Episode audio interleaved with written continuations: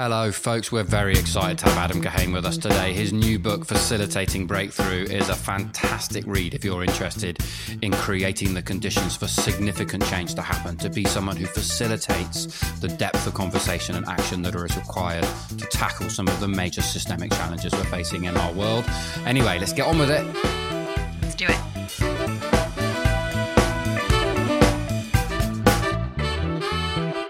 Good to have you with us, Adam. Um, and I will say, Adam, you, I don't know if you know this, but you coincide with my finding this kind of field in general. The first art of hosting training, right. To, you were there in the, the circle. And um, and I did, I mean, I did, I will admit, I left that training saying, well, you know, whatever these people are doing, that's kind of weird, but that's all right. Uh, and you were part of that. But you also um, gave me a copy of your first book as I left. And it was wonderful. I read it on the plane ride home. And that was um, Solving Tough Problems. That was your first book, yeah? Yeah. You've got now, right? So we've got several books out. And so we wanted to have you on to talk about your most recent book.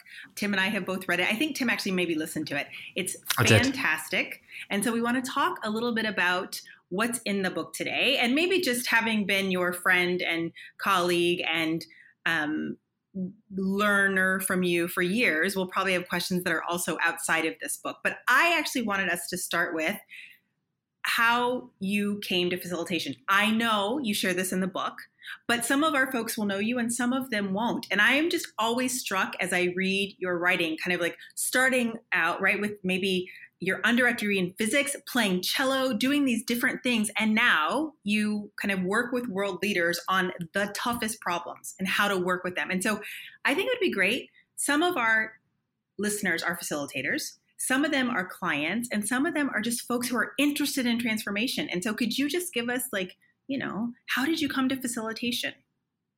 What was your own path? Well, thanks for having me on, and thanks for the question. As you say, my my first degree uh, was in physics at McGill in Montreal, which is where I'm from, and then I did a economics graduate degree at Berkeley. And the reason that's relevant is because uh, all of my um, academic training and my first jobs were about figuring out the right answer quickly by myself. Mm. Um, and so when I graduated from Berkeley, I entered the corporate world and I, after a while, joined Shell, the oil company in London. And I was hired for my expertise um, and for being a smart guy. But when I got there, I was taught that the shell, the role of the shell planners was not to make plans, but to facilitate the executives to make plans. So that was my first introduction to facilitation, although I think in retrospect it was pretty rudimentary. And my job was to go around the world, try to figure out what was happening, and contribute to writing scenarios about different possible futures for the company. And while I was at Shell in 1991, there were two academics in South Africa, Peter le Roux and Vincent Maphai, at the left leaning University of the Western Cape, who wanted to make scenarios for South Africa. This was one year after Nelson Mandela had been released from prison and three years before the first democratic election. So, right in the middle of the transition, and they wanted to use the Shell scenario methodology. And they asked, could Shell send somebody? And I was the youngest and most expendable member of the group. So, I was sent. and uh, that's how I did my first facilitation of what I'd now call a whole system or multi stakeholder group because mm. Peter and Vincent did something that nobody had ever done before, which is rather than do scenario work as an expert activity, just them and their colleagues from the university, they decided to invite um, into this activity people from across all parts of South African society black and white, opposition and establishment, left and right, men, women, business, government, civil society, trade union, uh, mm. academics. So that experience was my well, my first experience with um, what I've been doing ever since, and I ended up leaving Shell and emigrating to South Africa and starting to do that kind of work full time and marrying the project coordinator. The usual story. Um, totally, the usual story. Absolutely, yeah. happens yeah. to everybody. And yeah. uh, so that that's how I got into the to the current uh, yeah to what I'm doing now, and and it's from there, from that first experience, that I became a full time facilitator and learned my craft mostly in South Africa, and then and in the 30 years since, that was exactly 30 years ago. so I, I've I love I've really enjoyed listening to this book, and I've been doing a whole bunch of chores at home while I've been doing it with my headphones on. I've cleaned out our entire shed, and I've stacked the wood, and uh, walked the dog multiple times. So it's been a it's been a companion for me over the last you know week as we've been leading up to the pod. So I've really enjoyed it, and uh, and uh, and and so one of the questions I've got, which I think comes back to us meeting at an art of hosting, where I want to say that I played me and Julio down by the schoolyard and you danced to yes. it. Yes. With a spoon right? hitting a glass. With a spoon hitting Remember? a glass. I do. I have a very clear memory of that. Yeah. And um, it was thoroughly enjoyable. And and, and so um, I was struck by one story you had, uh, not from South Africa, but from Colombia. And and and you talked about um, uh, there was a I've forgotten his name. There was a particular man who came up to you. Yeah, yeah I know the story you're referring and, and, to. Right, and he talked about the difference between. He gave you some feedback yeah. around the mystery, the mystery or the mystic, yeah. right? And uh, and it really struck me because you know coming from the art of hosting world. I think, you know, having kind of like graduated through that, where I think there's a lot of emphasis on the mystery and less on the pragmatic and the removal of obstacles, you know, how much do you think that's influenced how kind of like well received the work of Reos and your work has been in kind of the world of mainstream consulting, you know? And I think it's been definitely true for Tuesday and I, like where we've landed in our work is putting the very pragmatic at the center of it. What is the work we have to do together, and how are we going to organize together across our differences to get it done? But I kept listening to the to the book and enjoying like how pragmatic and uh, the descriptions of the work were. And I was like, oh, there's a, there was a there was a point at which you made a choice, or there was just a choice made by the nature of your own emphasis. And I was like, and how much do you think that's had an influence on what has been, I think, incredibly successful take up of something that is a very radical approach to problem solving. So let me answer the question and then tell you the story that, uh, or narrate the story that you're referring to and how I understand it. Um, I am by, by I don't know, by disposition, um, interested in practical things. In the, in the book um, Presence by Peter Senge and Otto Scharmer and Joseph Jaworski and Betty Sue Flowers, uh, uh, the authors refer to me as a practical craftsman, which mm. I wouldn't have thought uh, I wouldn't have thought to call myself, but when I read it, I thought it was a a good description. Mm. So I'm actually not much interested at all in esoteric or mystical or spiritual matters the example you or the story you alluded to is uh, four years ago in 2017 when I had already been facilitating uh, for almost 30 years. I had an experience that changed my idea about facilitation and that was the inspiration for this new book. And the experience took place in Colombia, the country of Colombia, uh, one year after the signing of the peace accords that ended a 52 year civil war. And I've been in, I've worked in Colombia on and off for a long time, including facilitating among the armed actors during the height of the Civil War. But this workshop was um, in the southwest of the country, a very troubled area. And the peace accords had been signed. The FARC guerrillas had demobilized at least the main body of them had demobilized. And the question was okay, now that we've agreed to stop killing each other, how are we going to move forward as a as a region? And the group was typical of a Reos group in that it included people from across the whole system, which meant politicians from different parties, uh, um, business people, especially from the sugar industry, which is big in that area, and university uh, academics and trade unionists and um, indigenous people and Afro Colombians and philanthropists and demobilized guerrillas. Hmm. And so it was a um, it was a big deal that they were all together uh, in the same room, uh, and there was a lot of the no- well, there was a lot of hesitation, and people didn't want any photographs taken because they didn't want it to be known who they were talking to. So it was an extraordinary meeting in one sense, but in another sense, if you took a video of the meeting, it would look very familiar to you. It would look like, I guess, many of the workshops you've facilitated, starting in a circle, uh, working in small groups, writing things on post-its, playing with, uh, building things with Lego, taking walks, eating meals together, telling personal stories, etc. So it was not unusual from a facilitation point of view, and it was going quite well, and people were starting to relax and think that maybe they'd be able to do something together. And there was one man in the workshop who's very famous in Colombia. I'd met him before. His name is Francisco de Roux, and he used yeah, to be the head of the Jesuits order in Colombia.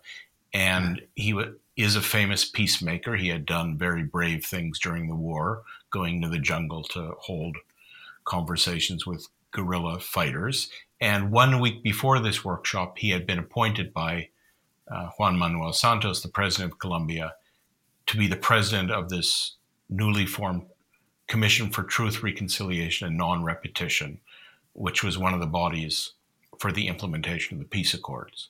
Anyhow, I'd met him before. I have the highest admiration for him. And at the end of this first day of the workshop, he comes running up to me very excited and he says, Adam, I see what you're doing. Yeah. And I said, Pacho, Pacho is the diminutive of Francisco. Pacho, uh, well, what am I doing? And he said, You're removing the obstacles to the expression of the mystery. Yeah, that's it. And I actually didn't really understand what he meant, except that he was telling me something he thought was important. And we had dinner that night. His English is not very good, and my Spanish is worse. And by the end of the evening, I was no clearer than I had been, except that the mystery here is not an Agatha Christie mystery. It's uh, something that is fundamentally unknowable. Um, anyway, at the end of the dinner, I said to him, Pacho, uh, this thing you say I'm doing, I don't know that I'm doing it. And he, he just looked at me and said, well, maybe that's for the best. Mm. So this was I just very... loved that. I loved it that he said that. Even yeah. I just thought that was fantastic. I, when I wrote, I'm so happy you're telling this story. It was one of the yeah. stories that really stuck out for me. No, it is the first story in the book, and it's important. And I want to say two things about it. Uh, firstly, I have no idea what the mystery is. I suppose, I suppose nobody does. That's why it's called a mystery. And I haven't. I'm no wiser than I was, um, and I'm not even I haven't really tried to figure it out, even if there was such a thing. But what I thought was interesting in his sentence was this idea about removing obstacles to the expression of the mystery. And uh, this was interesting for a couple of reasons. Firstly, most people think that facilitation is about getting people to do things. Uh, when I give talks on facilitation, 100% of the time, people say, well, how do you get people to come together or open up or act or follow through on commitments? Even facilitators, when they're in the bar and let the guard down, talk about, you know, I just couldn't get them to do this or that. And what I realized is uh, I have zero success getting anybody to do anything, certainly in my role as facilitator. Well, for that matter, as a parent, as a boss, as a friend, I can't really get anybody to do anything. But I have experienced that when people are able to do what they really want, they are thrilled. So, this idea that the key is removing obstacles to people doing what they need to do, uh, to me, is a very important idea. And I and so then to go further, um, I started to think, well, what are we removing obstacles to? And very uh, quickly, I could see that actually everything we do in facilitation is about removing obstacles to connection, contribution, and equity. I think you could literally go through every single activity a facilitator does, and I want to come back to how I'm using the word facilitator in a moment. And I think you could probably 90, if not 100% of it, could be classified as removing obstacles to connection, contribution, equity. Just to fast forward, um, later on in the book, I suggest that another way of saying these three words is removing obstacles to these fundamental drives that everybody or almost everybody has uh, to love, power, and justice. It's just a fancier way of saying connection, contribution, and equity. So, so yes, this this really was the inspiration for the book, and the book is an elaboration of what are those obstacles, how do you remove them, and what practically do you do uh, to that end. One of the things I wanted to ask you about was, um, and at the at the end of the book, you talk more about why you added that third drive to justice, right? Like, so you've written a book called Power and Love. You talked a lot about those two drives. Um, but toward the end of the book, you talk about adding this drive to justice. And so my question is kind of twofold. So I'll see if we can track them. One is that in this book, you speak more about your own. I, I was thinking about it when you said you can't force anyone to do anything. But in this book, you've talked more about your own place in the world and power and privilege as as a facilitator than I think you ever have in another book, or at least that I've read you talk about another book. And you added this justice piece, which, if I'm understanding from what you wrote, kind of Tillich, the, the person who wrote the definitions of power and love that you used, also wrote about justice.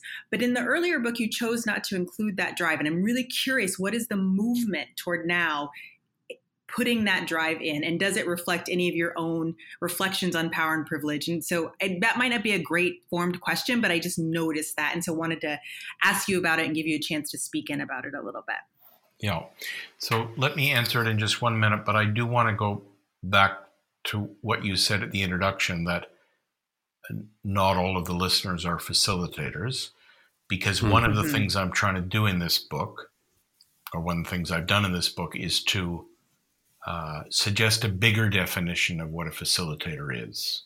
Mm. Um, and that mm-hmm. I'm defining a facilitator as anybody who helps a group collaborate to uh, effect change. And the basic uh, uh, reason for the book is that I think the world needs more and better collaboration, and therefore the world needs more and better facilitation. Mm. And so what I mean by facilitation is not just the funny person standing next to the flip chart stand or in the Zoom window, but all the activities uh, involved in helping a group collaborate to affect change, which may be 90% not in meetings. So that's one broadening of the definition. And uh, and also, I'm not talking about facilitation as a job, but as a role that can be played by anybody full time, part time, amateur, professional, leader, manager, team member, friend, coach, consultant. Uh, and the reason I think this is important is, and, and I'd love to get into this further in, in the conversation, I think that in more and more um, roles in the world, people need to be acting as facilitators rather than experts or bosses, and whether that's in um, in organizations or companies or communities or countries. Uh, I don't know if you saw it, but I but I have done three interviews in the past month of three people who I consider to be amazing facilitators. They're all on the yeah. Reos website. I'll I'll, yeah, I'll put the I'll give you the link. And one I of tried the, to get the I tried to get the uh, Christiana Figueres one afterwards because I couldn't tune into it. She's like one of my heroes. Yeah, but I haven't like, haven't been able to hear it. No, uh, yeah. we don't have a recording of it, but we have a transcript which is on our website, and that was oh, exactly oh, the example I wanted to give. Maybe we can come back to some of the others later, but uh, uh, what she says, uh, Christiana Figueres was the executive secretary of the UNFCCC for six COPs, including the Paris COP. Uh, and the way uh, she describes her role is exactly as a facilitator. And by the way, the way she describes how she did it is amazing and quite the opposite of how most people imagine that role needs to be played. So it is a stunning example of facilitation at the largest scale. Uh, and I would argue, you know, one of the greatest accomplishments of facilitation in the history of humanity. Agreed. Agreed. So, and and there was another interview of Juan Manuel Santos, which was interesting for for other reasons. So, um, I just want to say that I'm defining facilitator uh, not as the person standing beside the flip chart, but anybody who helps a group of people collaborate to affect change. And I'm guessing that applies to more of your listeners than just the people who self identify as professional facilitators. Now, to answer your question, there was both an intellectual reason and a political reason, if I can put it that way. You're right that I have um, uh, written before about power and love, and that uh, that idea and that book arose from having read this sentence in a speech of Martin Luther King Jr., one of the final speeches he gave before he was assassinated, where he said, Power without love is reckless and abusive, and love without power is sentimental and anemic.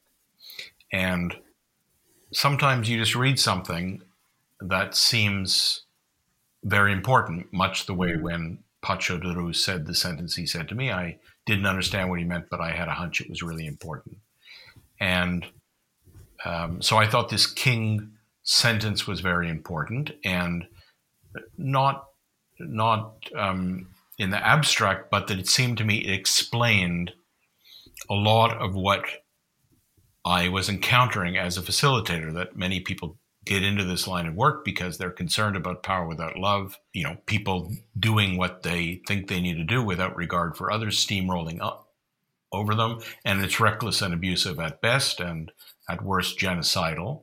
But mm. the other side of it struck me as even more interesting: love without power. This idea that it's all about that all you need is love, and that connection uh, in a way that ignores power or thinks power is a bad thing is sentimental and anemic at best, and at worst, cynically reproducing of the status quo. And actually, when I wrote the book Power and Love, I was more concerned about love without power being sentimental and anemic because I see, as I'm sure you've heard me say before, an important tendency in the facilitation world uh, uh, that runs that risk. Yeah. Um, and this is a big concern I've had about about our field. And so um, that comes that is that that idea is developed further in the part of the book that turn, talks about vertical facilitation mm-hmm. and horizontal facilitation, and that we can't choose between them. But uh, so when I was trying to understand, or when I was yeah, trying to unpack that King quote. I wanted to make sure I understood what he was saying because I didn't want to write a whole book based on a misunderstanding. Uh, and I found that uh, Tillich, uh, sorry, that King had written his doctoral dissertation on the work of a German American Protestant existential theologian named Paul Tillich, who I'd never heard of, although he's very well known, and uh, and that King's statement makes sense, uh, especially if you understand the definitions Tillich is giving. And I started have been using Tillich's definitions, not because I'm really into German American Protestant existential theology. I'd have to say it's not really my my thing. Not uh, your bag. Not my bag. But because his definitions uh, explain, you know, almost everything about what I deal with in my work. They're a practical value. Yeah. Um, and anyway, we can go more into that if you want. But the Tillich book, uh, where he gives these definitions, uh, is called Power, Love, and Justice. And so I had this intellectual sense that even though the chapter on justice is almost, I couldn't understand it, it's, it's a very abstract theological argument. I already always had this sense that I was probably missing something and just focusing on power and love. Uh, and I once I once said to my publisher Steve Piersanti, you know, I've written about love, I've written about power. I'm thinking of writing this next book on justice. And he said, uh, "That's okay. I think I think I can wait a little while. Don't no rush on that book." Anyhow, so I put it aside.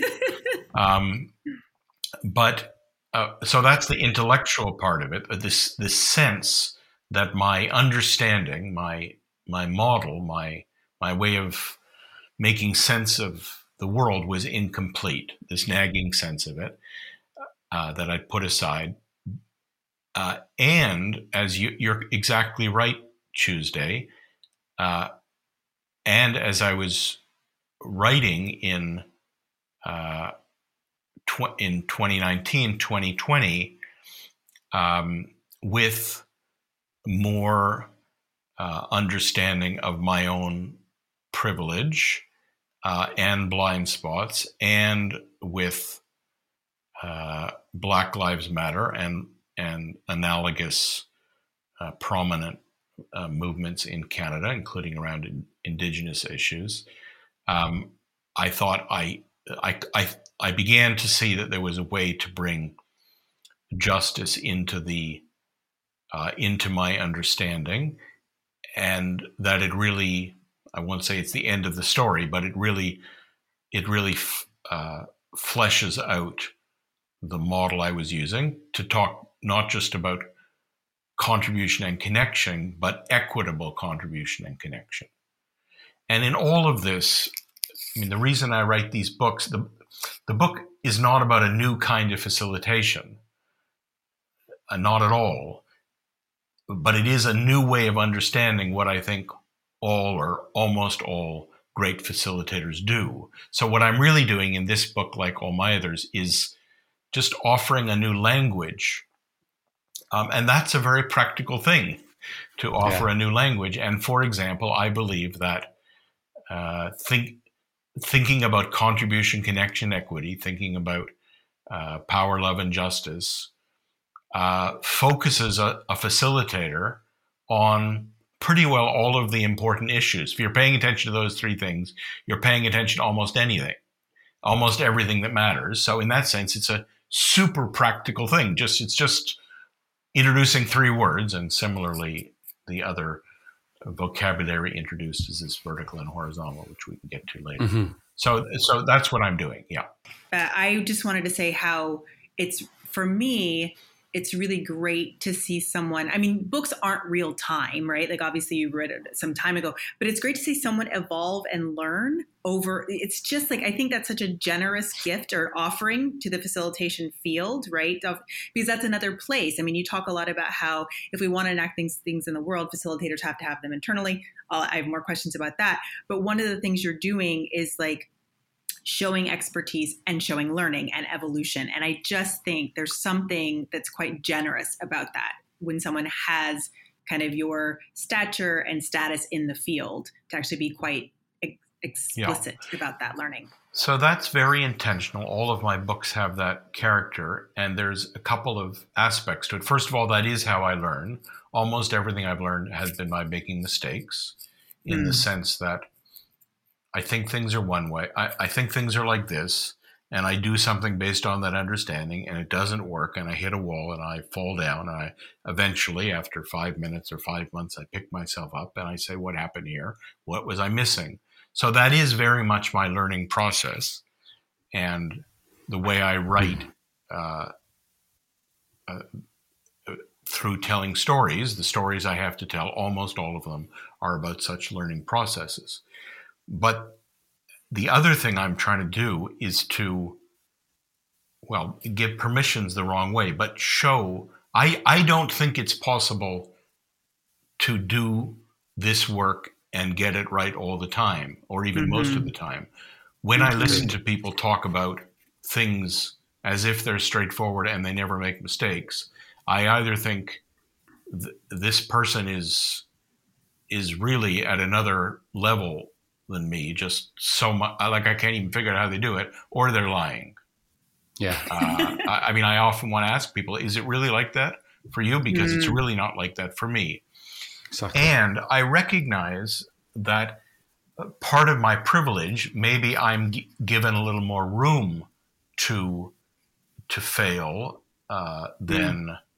other people. So uh, I'm I'm not saying we can just screw up over and over and and uh, keep being given permission to do it. So I'm aware of that aspect, and I want to I want to show that because this this is how I think about it that the that really the only way to learn this stuff is to practice and fail and practice and the, some of the biggest mess ups are still after 30 years the final story in the book which is the story about the work in Manitoba which is a very important story for me which was of a huge screw up and what I learned from that and that's after 30 years so right. I'm trying to tell facilitators don't be so hard on yourself if you know somebody isn't happy with with some module or it doesn't go as you expected or the project crashes yeah. and burns because mm-hmm. um, that's i think intrinsic to the work of collaboration if you're just trying to manipulate people you or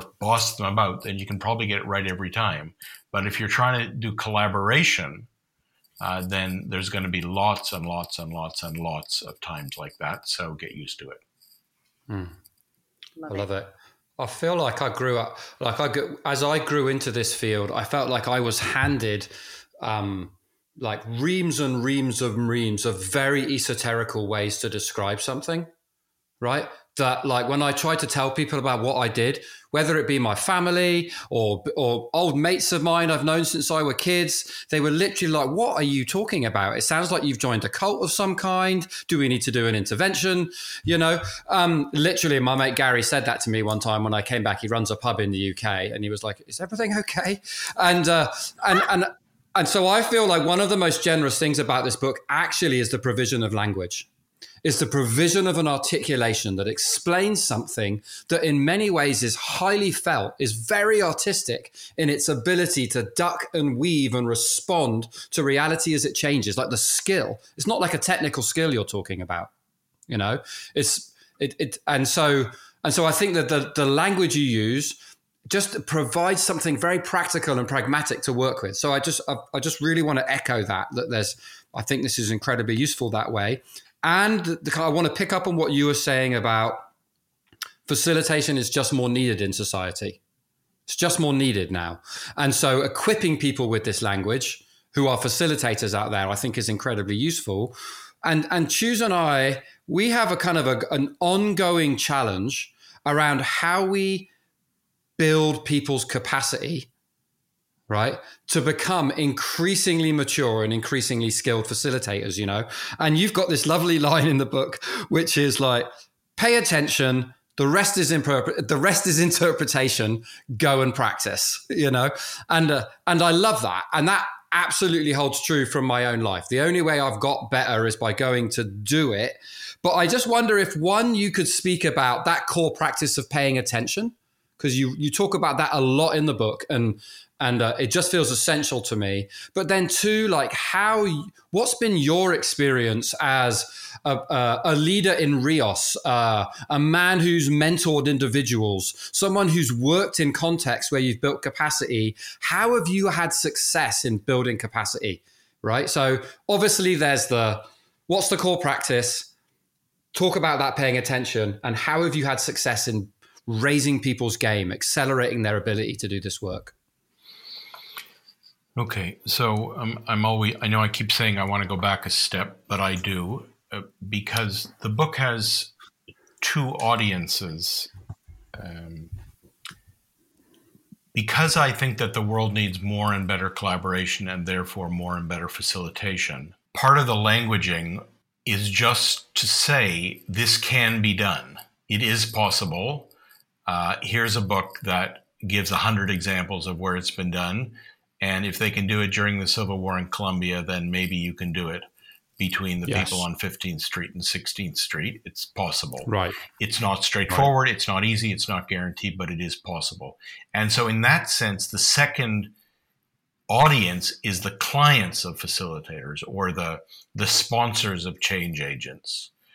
And uh, yeah, so because I think the default mode in the world, uh, generalizing, is not helping people collaborate to affect change, but trying to force things to change, trying to boss people about using authority or or charisma or votes or money or guns and I'm trying to strengthen the collaboration options so that we don't keep defaulting to the forcing option. So that's another purpose for the book. Now, the book offers a framework for understanding facilitation, not not a series of agendas or or modules, but a an abstract framework that says that there's 10 moves, only 10, and when you can do these, then you can do anything. And I don't know whether it's really 10, maybe it's 12, maybe it's 14, maybe it's 8, but it's not a thousand. And the, the middle of the book is to describe these 10 moves uh, five vertical, five horizontal. So the good news is there's only 10 moves. The bad news is I can't tell you when to use them or in what proportion or what order. It's like if I right. came into your kitchen and I put on the counter some flour, some sugar, some eggs, some chocolate, some cayenne pepper, some beef, some orange juice, and I said, you can pretty well make anything you want out of these ingredients. If you're a lousy cook like me, you would just look at it and you wouldn't have a clue what to do. But if you're a good, experienced cook, you'd say, oh, okay, cool. Thanks for that. Yeah, I can make the next, mm. you know, 30 meals out of this stuff. Um, so, so what's the equivalent of being a good cook? What I argue is it is uh, paying attention. And this is related to words like presence uh, and maybe uh, to other more subtle or esoteric ideas. I don't know, that's a bit above my pay grade. But I mean something very ordinary. I mean not getting distracted. I mean not getting dis- and how do you get distracted? Well, right. you get distracted because you're worrying whether the client likes you or about whether the workshop's going to be a success or what's going on in the news that's affecting the work of the team or this other project that you were working on that you got a difficult email about five minutes before you entered the meeting, or that you're jet lagged, or you didn't sleep well, or one of the participants reminds you of your mother. I mean, these are all distractions, very common kind of distractions. And mm-hmm. what I'm saying is, you've got 10 moves. There's no um, predictable order or uh, when to use what. And the only way to know what to do next, which in life and in facilitation, all that matters is what are you going to do next. The only way to know what to do next uh, is to pay attention, not be distracted, not be thinking about this this Kahane book and what was it that he said on page 15 again? No, it's what's happening now uh, in the context, in the group, in yourself, and what move do you need to make next. Now, right. as for how to learn that, uh, I don't know. Uh, uh, I don't. I the only way I know how to learn that is by practicing, and in that sense, right. I don't. I don't. If it's possible to accelerate it, um, I haven't discovered how. I mean, the framework helps. Frameworks help. Um. And I'm hoping this framework will be useful to beginning as well as advanced facilitators. But if I take the Reos experience, which you you reminded me about, um, I don't know any substitute for, yeah, uh, ten years of practice, and yeah. I don't know anybody uh, who can who can do this in two or three years. So, yeah, I I do believe it's about it's about practice and learning. Oh, okay, that's there's that thing happening. Yeah, I know.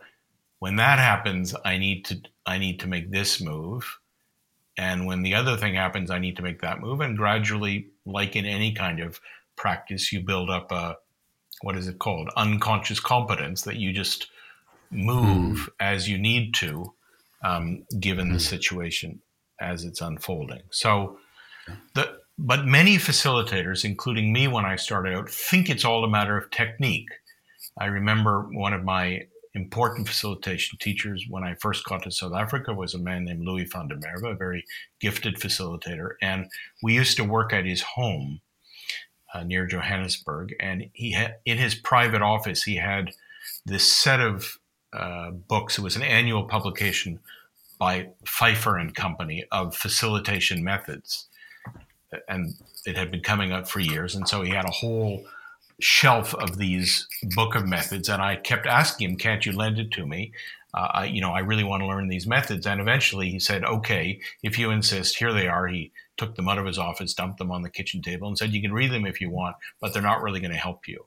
And he was exactly mm. right; didn't help at all. Yeah, exactly. And I actually use very few methods, maybe one new one a year that somebody teaches me, but that's not I mean, maybe you need to learn some of that at the beginning, but that's not the crucial thing. The crucial thing is to pay attention, practice, and and discern what you need to do next, which ingredient you need to use next.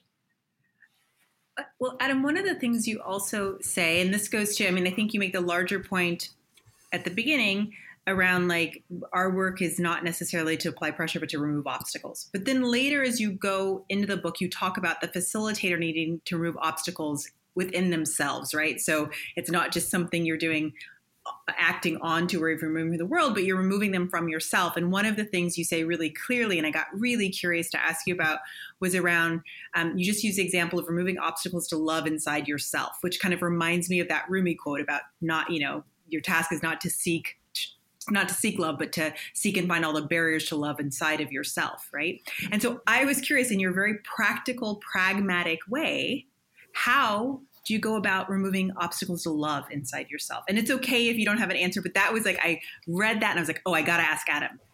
I got to ask Adam how he begins to remove obstacles to love inside himself. Because that, for me, feels like a key, a key strategy if we want to actually want to make an equitable world? Mm. Um, well, I mean, for me, the fundamental point here is that because you can't get anybody to do anything, certainly not in the role of a facilitator, which by definition is not about forcing but enabling, it follows logically that the literally the only tool you have is what you yourself will do. So that's for me the big point, mm-hmm. which is that the only thing that matters, the only thing worth thinking about is what am I going to do next? If the situation is not the way I want it to be in the world, in the group, then what am I what am I myself going to do next? Mm-hmm. Um, so that's the big idea. And this whole thing about power, love, and justice doesn't make much sense unless you know the definitions I'm using, because the I have deliberately chosen ordinary words, but the downside of that is all of these ordinary words have many meanings, and so it's possible to have a um, a very confusing conversation. By uh, so, and here's where I use the Tillich definitions. He defines power as the drive of everything living to realize itself. So it's about me becoming who I am and growing and achieving my ambition, doing my job, however you put it. In, in other words, an entirely, it's about power to, and and yes, it can be used in a degenerative way as power over. That's power without love. But when people say to me, I really wish we didn't have to use power here, or I don't think power is a good thing, or power is a problem here. Um, that doesn't make any sense to me at all. Uh, Jim Gimian, our our colleague from from Nova Scotia, said to me once, "Adam, don't you realize that literally nothing happens without power?" Mm-hmm. So that's important. He def- Tillich defines love as the drive the drive to reunite the separated. So again, that's not romantic love. It's not falling down love. Power, love without power is I love you, I can't live without you. Um, love that denies power or that suffocates power. But the generative side of love is is reuniting the separated. And so what does that mean for a person? It means not making connection, but reestablishing a connection mm. which is there and which has been obscured, whether mm. that's my connection to other people, to the commu- to my community, to Mother Earth, to my mm. own self, to God, whatever. Mm-hmm. Uh, and the, what's the opposite, or what is what does blocked love look like? It's it's where there are structures in place within myself or in the organization or in the society, structures that block um, me connecting to other people or to other parts of the organization or to the community or or to myself. So um, yeah, I mean, what's a simple example? Zoom in some ways enables connection because now we can have this conversation without having to use a lot of money and carbon and time. Uh, and at the same time, it's a bit flat. And so it's a structure that in some ways is enabling and in some ways is blocking connection. So again, I, I don't necessarily mean it in an esoteric way, and I'm curious. I don't know that Rumi quote. I'd love to to read it, but what I'm saying uh, is that if the facilitator can't has difficulty connecting, if the mm-hmm. facilitator has difficulty realizing themselves and using their own power, if the facilitator isn't paying attention to or is blind to questions of equity or justice, then the facilitator won't be able won't be able to recognize these or work with them in the group or in the system. I worked uh, for many years. My business partner was Bill O'Brien, the former chief oh. executive of Hanover Insurance. And Bill said, and he's quoted many times, the success yeah, of the intervention. I was just writing down this quote, literally. I was just like, oh, yeah. yeah he yeah. says the, the success of the intervention depends on the interior condition of the intervener. Right. And it's true he said that. And it's true Bill was a very religious person and a spiritual person but he was a very anti-esoteric person. he mm. used to hmm. criticize mm. Us in our organization all the time for doing these highfalutin things when what people needed was something more basic. And what he meant, and he's written about this in a posthumous book called Character in the Corporation, is uh, above all an attitude of service. That's what he meant. Uh, and he got, I remember him getting very angry at a client because he told me once this client the senior executive wants to be served rather than serve. Mm. But he didn't mean, uh, and so, so I just think all of these things so easily flow into the mystical, and that's not necessary. He used to tell me all the time to read C.S. Lewis, partly because C.S. Lewis is a great Christian writer, right? Yeah, uh, right. but but also because C.S. Lewis is about this uh, has about the best character, the best ability to say things simply as anybody in the history of the English hmm. language. Mm. I mean, he can mm. he can give esoteric theological concepts in you know sports metaphors. And so, so I do. I worry, and I'm coming back to what you said. Uh, uh, I, I, think it's a failing of the field that we make mm-hmm. things mm-hmm. more complicated than they than they need to be, or that they're u- that they should usefully be. Yeah, I love it. It's really interesting. Thank you. And uh, there's a Mike. Mike, we listen to all the Narnia books and stuff. Could we drive down? My I've got grandparents. My wife's parents live down in the states. We do this long drive from Canada down, and we've listened to all the Narnia books. and the kids were so disappointed with the ending. You know, they were just like, "What? They all die and they go to heaven, and that's like the awesome outcome." They're like, "What is?" And then Susan's left on her own. They're like, "This is terrible. Who wrote this book?" You know, but they loved it up to that point, and, and it just struck me that. And then I, I think it's you who said this quote, I, I, or at least I quote you as saying it, which is that um, from one of your books, which is that a wound wants to heal you know I, I, don't know whether it was you that yeah, said it or whether yeah. you said it in a, in a speech at some point that i got to yeah. witness but like it, i think a lot of what you're saying is speaking to that to me you know and the and the and then the role of the facilitator is really doing your best to create the conditions for the wound to heal you know that's a lot of the work. And, and and something that uh, i've just been thinking about listening to the book is is is on this kind of like element of conditions. And and i couldn't tell from reading your book um, just like how much you go into a situation and assess the readiness for the scale and complexity of the level of collaboration that you're trying to create and then decide whether or not you'll do it and how much you will actually work to create those conditions you know mm. and and and if i think about even even if a condition is dissatisfaction with the current state you know like how much work is there to make visible the need so people can then rise to it? Or how much is it just a question of assessing where it's at and saying, this is a good time for the scale and complexity of what we bring. I'm just, uh, yeah, and no, I know that's a, and it's a big part of the vertical work, I think, because uh, we do a lot of kind of front end engaged vertically as well. On anyway, so what does that provoke yeah. for you?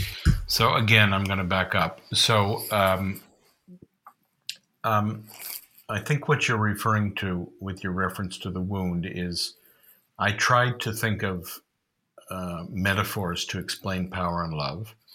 And the best metaphor I found for power is a seed.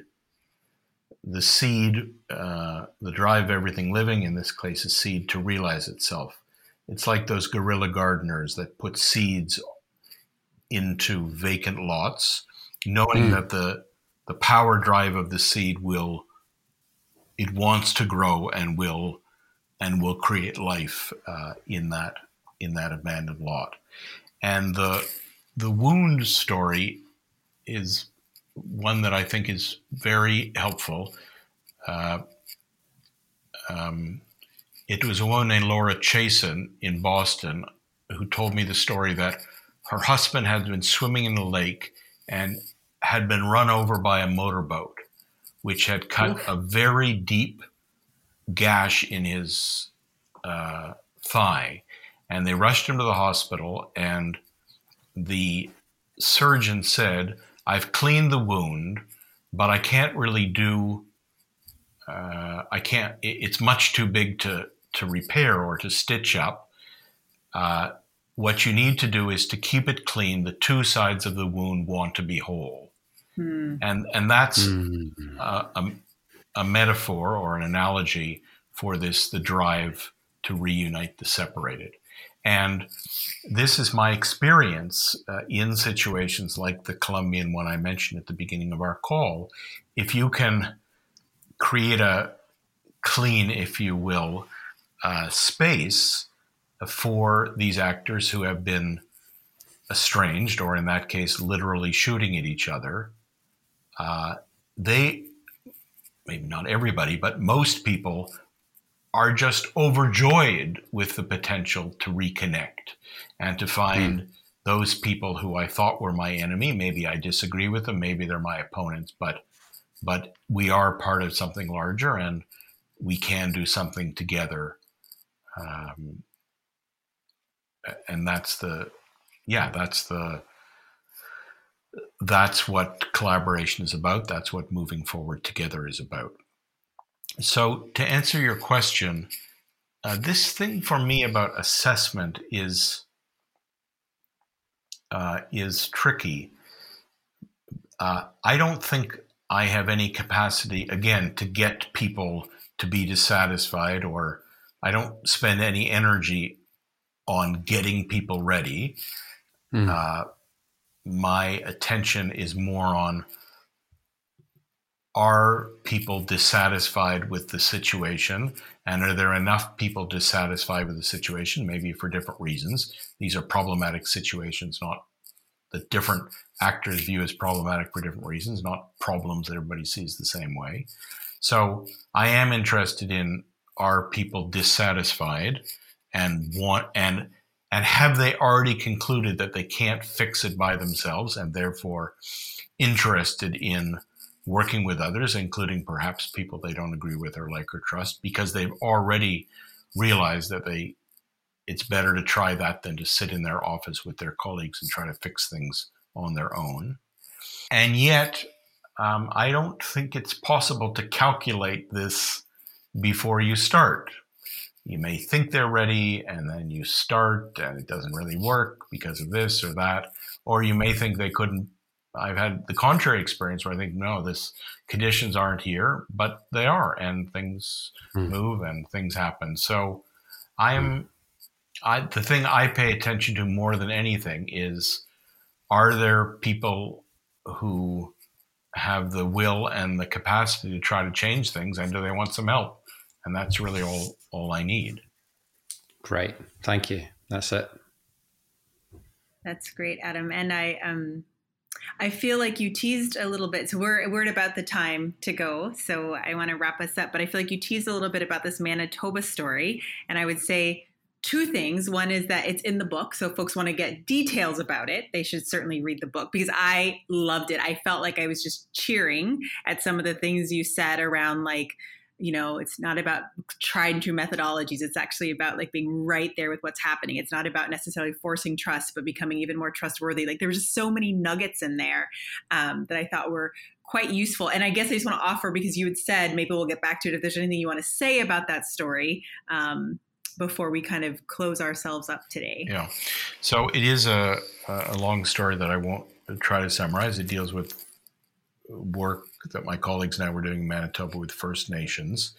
And it could logically have fit in many places in the book, but I wanted it to be at the end.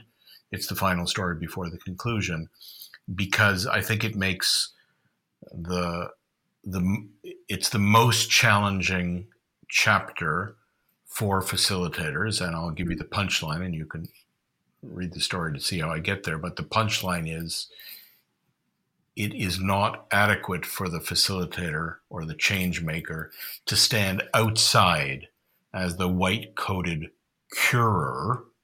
Mm-hmm. The facilitator also, not instead, but also has to stand inside as the wounded healer.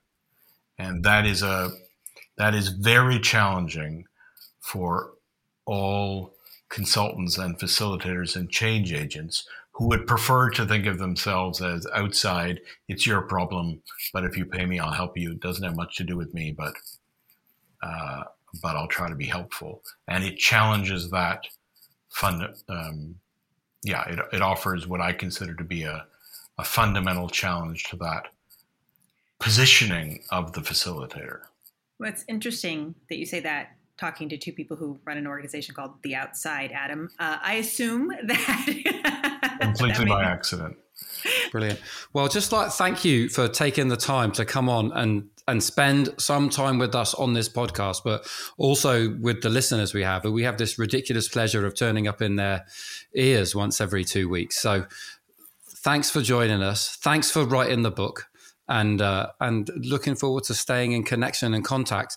And and maybe as a last question, is there anyone else that you think we should be talking to and bringing onto the podcast that Choose and I would it would be a it would be a, a, a gift to us, but also a gift to the listeners to tune into.